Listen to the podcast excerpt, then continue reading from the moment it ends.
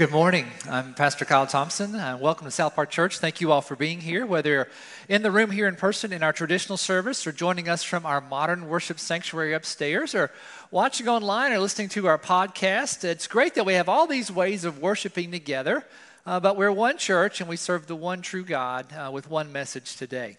And uh, I'm so glad to have uh, Bonnie with me today. She's going to be uh, answering some questions and talking to me today some about uh, transformation. We are in the midst of a sermon series called All Hands on Deck, in which we're talking about how it takes all of us to reach our community for Jesus. And we've been looking at the core values of our congregation. We've looked at relationships, uh, generosity, and today again we're talking about transformation. Next Sunday, uh, all those who call this your church home will have a chance to make a commitment to serve God in 2023. Uh, and you can find these packets, we got a picture up here, uh, out on the tables outside of our sanctuaries and also in the crossroads space. And they list everything that you can be a part of in our congregation. So we invite you to take those home and pray about those. And there's a sheet in there that you can fill out and bring back next Sunday, and we can all turn those in together.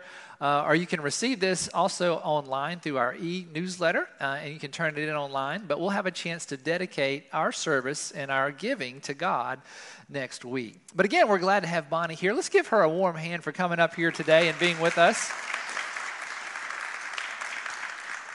Bonnie, thank you for being here. And um, maybe if you could just start off by saying how long you've been a part of our church and to let us know what's been going on in your life. You've had a lot of challenges lately. What, what, what have those been? Well, I've been a part of South Park and Sharon since um, about 1979, 1980, and we joined in 81, and my husband and I, and we raised our two children in this church. Life has been kind of tough lately. I will have to say, the last three years have been really hard. Um, it started with the loss of Becky Workman. Uh, for those who don't know me, I'm in a group called Companions in Christ, which is a spiritual formation group, and um, Becky was in our group with us.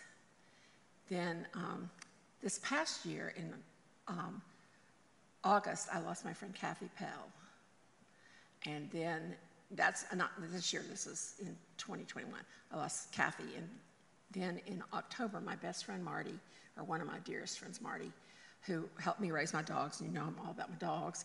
Um, she helped breed my dogs and um, was a, just a master at Labrador retrievers, knew all about their backgrounds. She and I had been friends, and we called each other sis because we felt like we were sisters of different mothers. And um, we, um, she in the spring had a recurrence of her ovarian cancer and died in um, September. And I had a little fall in October. I'm so sure some of y'all remember that, that I had the big gash on my head, all the bruising, which was a little bit disconcerting, but not the worst thing that happened. The worst thing that happened that year was, last year, was my friend Betty, who had been my best friend for 40 years, died after having multiple myeloma and having a stem cell transplant at her former husband's funeral. She got COVID. And she passed away um, two days after Christmas. Um, we knew before Christmas that they said we're going to take her off life support, but we, that her sister and I talked about it and we decided to wait until after Christmas to let her go. Um, and then this year, I was really sick in March, and I, it scared me a lot. It did. I thought I might die. I had a septic infection, and it was really scary. And that was pretty tough, but the toughest thing this year has been we lost my mother in law on September 21st. And she was 98. And I, I, I think she was ready to go. I feel like she was, but we weren't ready to let her go. We loved her so much, and we were very close to her. And she was a wonderful person and had been a model for us and for my children adored her and all of their friends adored her they all they took all their friends to see grand mary all the time Bonnie, thank you for sharing that. I mean, that is a lot on you, a lot of loss, a lot of uh, in and out of hospital for yourself. That just piles up on the pandemic and everything that you've been. How did you get through that? How, how has your relationship with God? How has your faith, your your your small group, your faith group? How how have you dealt with all of this? You know, Kyle, I've thought a lot about this after we talked the other day. Um, it's been on my heart a lot. Um, and I will say that one of the things that has definitely gotten me through that is this church, is just having a place to come to remember to worship God, not just be mad at him because I was a little mad. I mean, I told him, I said, it was just some kind of colossal joke that you took my two best friends in the world. But because I was so involved in my church, and I actually am involved in several ministries here, one of which is the communion ministry, and those ladies have helped me so much. Their perspective on life, just talking to them about things has meant so much to me. Another group is the hospitality group. They have been wonderful. And of course, I'm in the Companions in Christ group that um, we have been together for 18 years. And in those 18 years, we have gone through lots of things. One of our members has lost her husband and her mother and father. Um, several people have lost parents. Um, another member lost her husband to suicide. We've had a lot of a lot of trial in that group, and in spite of that, we have stayed together, and our spirituality has grown exponentially. I think sometimes because of the loss. Um, Jesus didn't call us just to live in the good times. He says in Romans 8:28, everything. He didn't say just the good things. He says everything works for the good of those who love the Lord and work according to His purpose. And I think that's who we are in this church. We are people working for the Lord, and um, we are trying to live for His purpose. And so when the bad things happen, we have to remember that there's always some kind of silver lining in there. We may not see it today, we may not really see it in our lifetime. Um, and it may not be our silver lining, it might be somebody else's. But God doesn't waste any good anything. He wastes nothing, and He uses everything for good. So um, and I know in Jeremiah 29 it says, I know the plans I have for you for good, not for evil. And I believe that. Um, and I think that's a lot of what has gotten me through. The hard parts is I've had so much support from the church, from my friends who are also Christians. Um, I've been involved in a lot of different ministries. And most of all, I've also been involved with working with Dahlia Grove, which we're going to be talking about more, I know, in December. Um, and it's been in a newsletter every week. If you haven't read it, please go back and read them. But um, working with people who, um, if you don't know, Dahlia Grove is a ministry that works with ladies who have been um, prostituted, been sexually trafficked, been sexually abused, or just been domestically abused. Um, and it's a program that works for ladies for a two-year home stay um, with um, food. They're, they're required to pay nothing for that. And in the midst of that program, they are given counseling for financial reasons, for trauma, for all the things, and they're also taught so, a couple of different ways that they could earn a living uh, and encouraged to find new ways to live. And um, the ladies in the program right now are incredibly successful at doing what they're doing.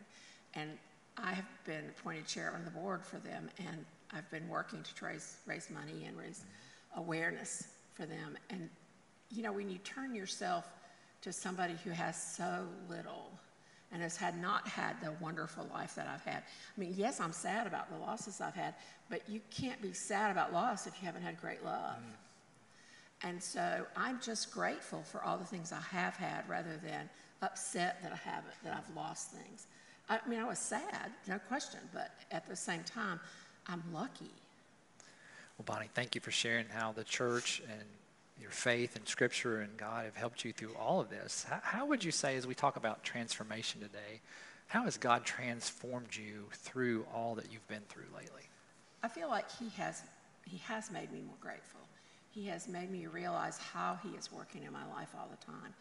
And I used to think that I had to stop to pray, that I had to do something special every time I prayed. And now I feel like my life is like living a prayer that God is always around me, and whenever something happens, I can just turn to Him any second and just say something to Him about it. I can comment, I can ask Him a question, I can pray for safety for someone, whatever. But I feel like I'm living in the midst of God here on earth, and that to me um, is how I've been transformed both by the groups and by the loss. Well, Bonnie, thank you for your courage in coming and sharing with us today. You really are inspirational in how you're living out your faith and talking to us about what it looks like in everyday life to be transformed by Jesus. Let's give Bonnie another hand for being here today.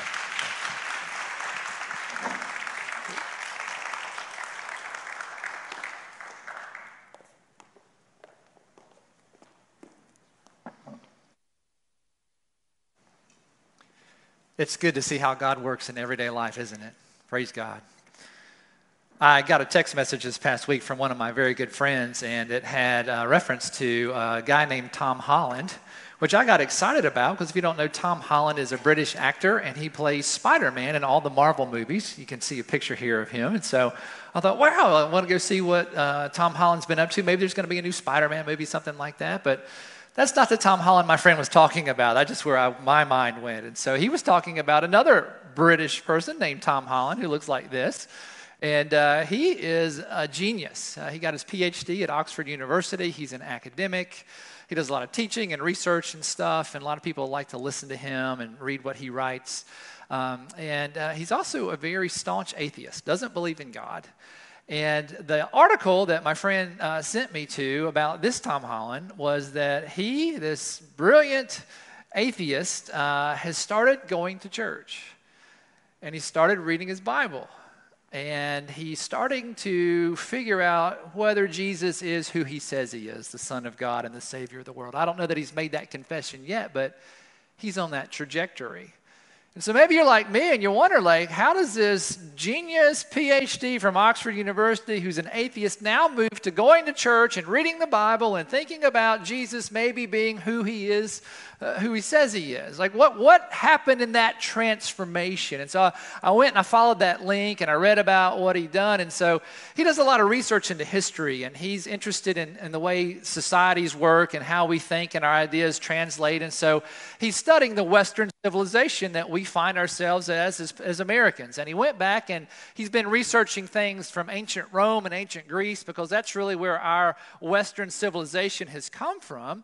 And he noticed something that's different about Western civilization now versus Greece and Rome then. And he said, back with Greece and Rome, they had all this, this great learning and knowledge and power, and, uh, but they didn't take care of the little people didn't take care of those who were oppressed and marginalized and on the outside. And and power was something that you wanted to grab and at all cost and hang on to that even if you had to kill other people or or, or whatever. And they're just they didn't take care of all the people and he said, but modern Western civilization is not perfect, and we still trample on people and oppress people, but there is an outward effort in modern Western civilization to take care of those who can't take care of themselves, or who've been marginalized, or who are oppressed.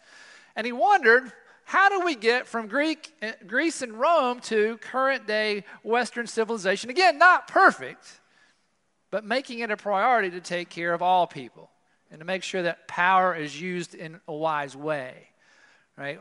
What was the difference in that? Which is a good question for us, isn't it? As our nation is divided politically, we just came through the midterms and the elections. We celebrated Veterans Day this past weekend, and the veterans who fought hard and fight hard, you know, to make our country a free place, right? These are important questions about how we use power. And so, Tom Holland, in his research, came up with this. A lot of people would say, What was the difference from Greece and Rome to today, taking care of people who were oppressed? It must have been the Enlightenment with all this philosophy and, and all these, these thinkers that came along through the pipeline. But he said, No, that's not it. He said, The reason that we focus on those who are oppressed and those who are hurting and those who are marginalized now is because of Jesus Christ and his death on the cross, that in weakness there is power. And it changed this man who was an atheist to begin questioning what is this Jesus? Who is this Jesus? What is this Christianity? And again, he's going to church, he's reading the Bible, and he is checking out Jesus himself. And I just think that's an amazing transformation in this man right? And it gives me hope for those in the world who don't yet know who Christ is. And so today, I wonder if there's room for transformation in our world. If there's room for transformation in the United States of America between red and blue states. If there's room for transformation in North Carolina, here in Charlotte, in the South Park community, in South Park Church, is there room in your life and my life for continued transformation by God? Because I don't know about you, but I'm not perfect, right? And so I think there's room for Kyle to be transformed by God continually. And so, what does that look like in our lives? So, I want to go to the Bible today, and it gives us lots of good news about being transformed by God. Lots of ways that Jesus is ready to transform us. So let's see what the Bible teaches us about transformation. Let's begin first with uh, Paul writing to the Romans in chapter 12, verse 2, about how Jesus transforms our minds. Do not conform to the pattern of this world, but be transformed by the renewing of your mind. Then you will be able to test and approve what God's will is, his good, pleasing, and perfect will. Let's leave that up for just a second, right? Our way of thinking, our thoughts, right? We hear all kinds of messages about people telling us how to think all the time. From the internet to the radio to the television to newspapers, if you still read those, to blogs, to people at school or at work telling us how to think. And here Paul says that Jesus can help right, transform our minds so that we are in tune with what God wants us to think, right? Jesus is ready to transform our minds. Let's see what else he's ready to do, right? Jesus transforms our desires, right? From Psalm 37 4 in the Old Testament Take delight in the Lord, and he will give you the desires of his heart, of your heart, right? And I think what this means is that sometimes we want the wrong things in life. Sometimes we want the right things in life, but sometimes we want the wrong things. The closer that we allow God to be in our lives, God transforms what it is that we should desire. Right? When God is in us and living in us, then we want different things than we wanted before we knew who God was. I know y'all probably been following the Powerball lottery this past uh, few weeks, uh, right? It was like almost $2 billion when somebody won that in California this past week. All right, let me ask you honestly how many y'all bought tickets? All right, now, and I know you were going to tie that money, right? Right? That'd been $200 million to give to God. Right? Okay, so I got a confession to make today. You guys weren't the only ones that bought tickets. I bought, I bought some tickets too. Now, listen, I don't believe in gambling. Like, I did this for fun. I spent $12 on six different Powerball numbers, right? This is not this is not what I rely on to live or to provide for Laura and our children. And, you know, right? I'm not putting all my eggs in one basket. It was fun. I could follow the Powerball lottery. If I won $2 billion, and yeah, God's going to get a lot of that money, right? But of these six tickets that I bought, there's six numbers each, so that's 36 ping pong balls, right? Do you know how many ping pong balls I got right on these? Zero. That's right. It's almost if it's God is saying, Kyle, I don't want you to win this lottery. And he's saying instead, hey, wake up, buddy. You've already won the lottery. I gave you life. I gave you health. I gave you a wonderful family. I gave you wonderful friends. I gave you a wonderful church. You have already won the lottery. Jesus transforms the way that we see the world, right? He transforms our minds, He transforms our desires right? There, there, there are things better than winning $2 billion, right? We've already, many of us, we've all won the lottery in one way or another. Do you see how God works with transformation? Let's keep going. Back to the scripture. We looked at this last week. Jesus transforms our relationships from Matthew 22, 37 through 39. Jesus replied, Love the Lord your God with all your heart, with all your soul, with all your mind. This is the first and greatest commandment, and the second is like it love your neighbor as yourself. Relationships are the most important part of life. We talked about this last week. I won't repeat all of that. If you missed that, please check that out on our website. But basically, I'm a better father because of Jesus. I'm a better husband because of Jesus. I'm a better friend because of Jesus. I'm a better pastor because of Jesus. Jesus transforms our relationships. Let's see what else Jesus transforms. We go to that next scripture. Jesus transforms our purpose, why we exist, why we are here. As Bonnie said, Jesus has plans for all of us, plans for goodness, right? Jesus says to his disciples and to us, You didn't choose me, but I chose you and appointed you so that you might go and bear fruit, right? That you would go and do things and people would see those, right? Fruit that will last, and so that whatever you ask in the name of the Father, I will give you, right? Let's keep going. One more uh, scripture from 1 Peter 2 9. But you, followers of Jesus, are chosen people, a royal priesthood, a holy nation, God's special possession, that you may declare the praises of him who called you out of darkness into his wonderful life. You've been chosen by God to make this world a better place through your gifts and through your abilities. And so, as we as a congregation, we as followers of Jesus here at South Park Church, think about 2023. How is God calling you to use your gifts and abilities and financial resources to make the world a better place? God gives us a purpose, something bigger than ourselves. We talked about this a couple of weeks ago, right? To go and make disciples of all nations. Right? God transforms, Jesus transforms our purpose. And then one more today from scriptures I want to bring up. Uh, and Bonnie touched on this. Jesus transforms our hope. This is again from Paul in Romans 5. Not only so, but we also glory in our sufferings because we know that suffering produces perseverance. Perseverance produces character, and character produces hope. And hope does not put us to shame because God's love has been poured out into our hearts through the Holy Spirit who's been given to us. Now, don't misunderstand this. God doesn't want us to say, Yes, I'm suffering. This is wonderful. Give me more. Right?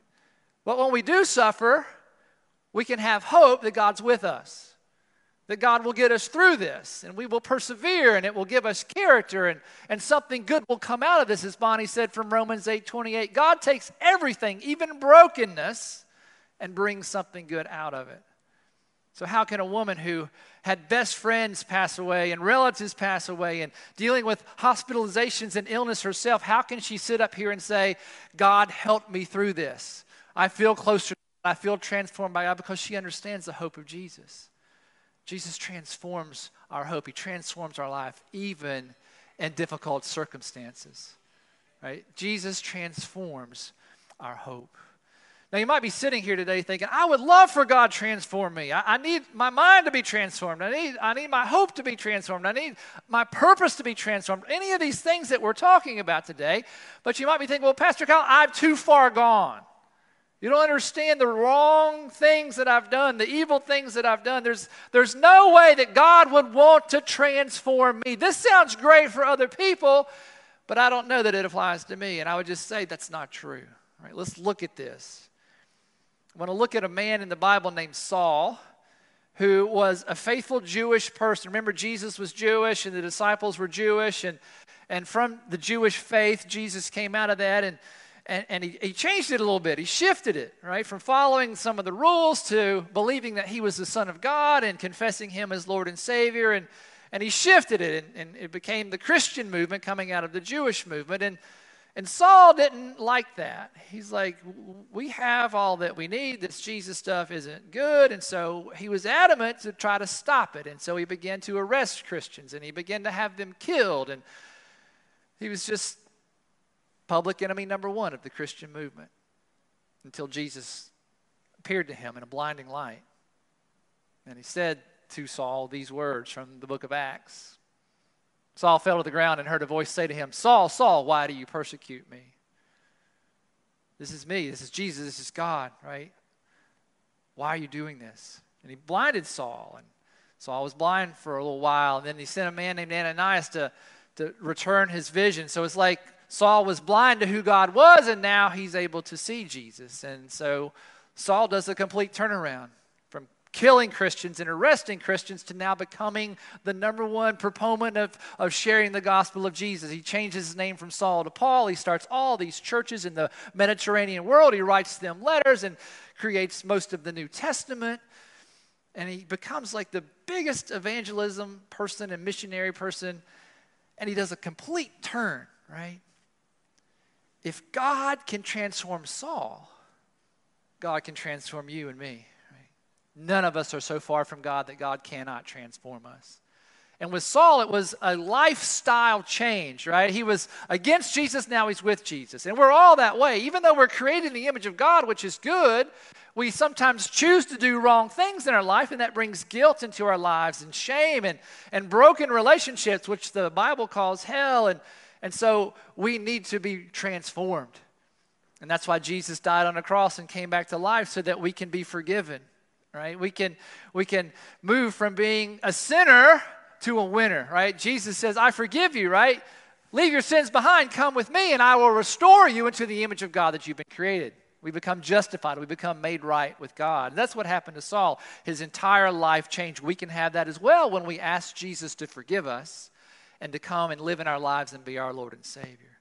And when we do that, even though we follow Jesus, there's still certain wrong things, certain sin that clings to us, right? It just it, it, it hangs to us. Like some of us, it's lust. Some of us, it's greed. Some of us, it's pride and ego. And, and throughout our lives, we're trying to, to work on that. And so God sends the Holy Spirit to us to help with that sin that clings to us. Even though we've been claimed by Jesus, we've been saved by Jesus, as we continue to walk through our life, the Holy Spirit helps us to become more holy, to be more like Jesus, right? It's a lifelong process. It's called sanctification, and the Holy Spirit helps us to do that. But the point is, we're never too far from God to be transformed. Have you allowed God to transform you, to save you? Have you asked God to help you with whatever it is that still clings to you that, that you want to leave behind, right? Are you allowing yourself to be transformed by God? Look at some of the people that, that we call heroes of the Bible that God transformed. Look at, look at this list. Noah got drunk, Abraham lied, Sarah laughed at God, Moses was a murderer, Rahab was a prostitute, Samson had some serious lust and anger issues, right? There's another list. The apostles, right, the, the, in the New Testament, the disciples of Jesus argued about who was the greatest. They were insecure and full of pride. Eli failed as a parent. David was an adulterer and a murderer. Jonah ran away from God. Peter denied Christ. These are our heroes. They're real people with broken lives that God transformed. And if God can transform them, God can transform us. Our lifestyle and the individual sin that clings to us. Are you ready to be transformed by the power of God, by the power of Jesus? So, what's the point today? What's the big idea? What's the takeaway? This is what I think that we learn from Scripture. God meets us where we are and helps us become the people we were created to be. You were created in the image of God, which is beautiful and wonderful, but it's kind of been scarred and, and stained because we choose to do the wrong thing sometimes, which the Bible calls sin. All right, so God meets us where we are and helps us become who we were created to be. He restores us in the image of God. He makes us more holy like Jesus. We don't earn this. We don't earn our salvation. We don't earn our way to, to heaven. Jesus gives us this. And we simply receive that. Right? God meets us where we are. He loves us. And He sees the good and the bad. And He helps us become the people that we were created to be. Right? So, a couple of things I'd invite you to think about doing is a, a way to follow up with this. Okay? Uh, action steps. So the first one would be, right? Can we bring that up? Ask God to transform you. Right? Maybe it's the first transformation. We need to, to ask Jesus to be our Lord and Savior, to move from sinner to winner, right? To, to allow Jesus to, to transform our life, to say, I want to live life to the full, God. I want to live forever in the kingdom of heaven, right? Come and forgive me and be my Lord and Savior, right? Or maybe for some of us who follow Jesus, it's, it's one or two of those sins that still cling to us. We're, we've been claimed, we've been saved, but there's still something that we're struggling with. God, help me be transformed from this. Help me find counseling if I need counseling. Help me get help, Lord. I know that you've helped people in the Bible beat all kinds of addictions. Help me, right? Ask God to transform you. And then, secondly, I would ask you to do this, right? Join God in the life, tra- life changing business, right? God's in the life changing business. We who follow Jesus, who have been transformed, it's our job to help other people come to know the love of Jesus, right? And so be a part of God's life changing business, right? Be involved in the church. Prayerfully make a commitment next Sunday to serve God with your time and your talent and your treasure to support the ministries of the church. If you can sing, sing. If you can ring bells, ring bells. If you can run audio video, run audio video. Right? If you can teach, teach. If you can work with children or students, work with children or students. We all have been given gifts to build up the kingdom of God here in the South Park community and to help transform people's lives for Jesus.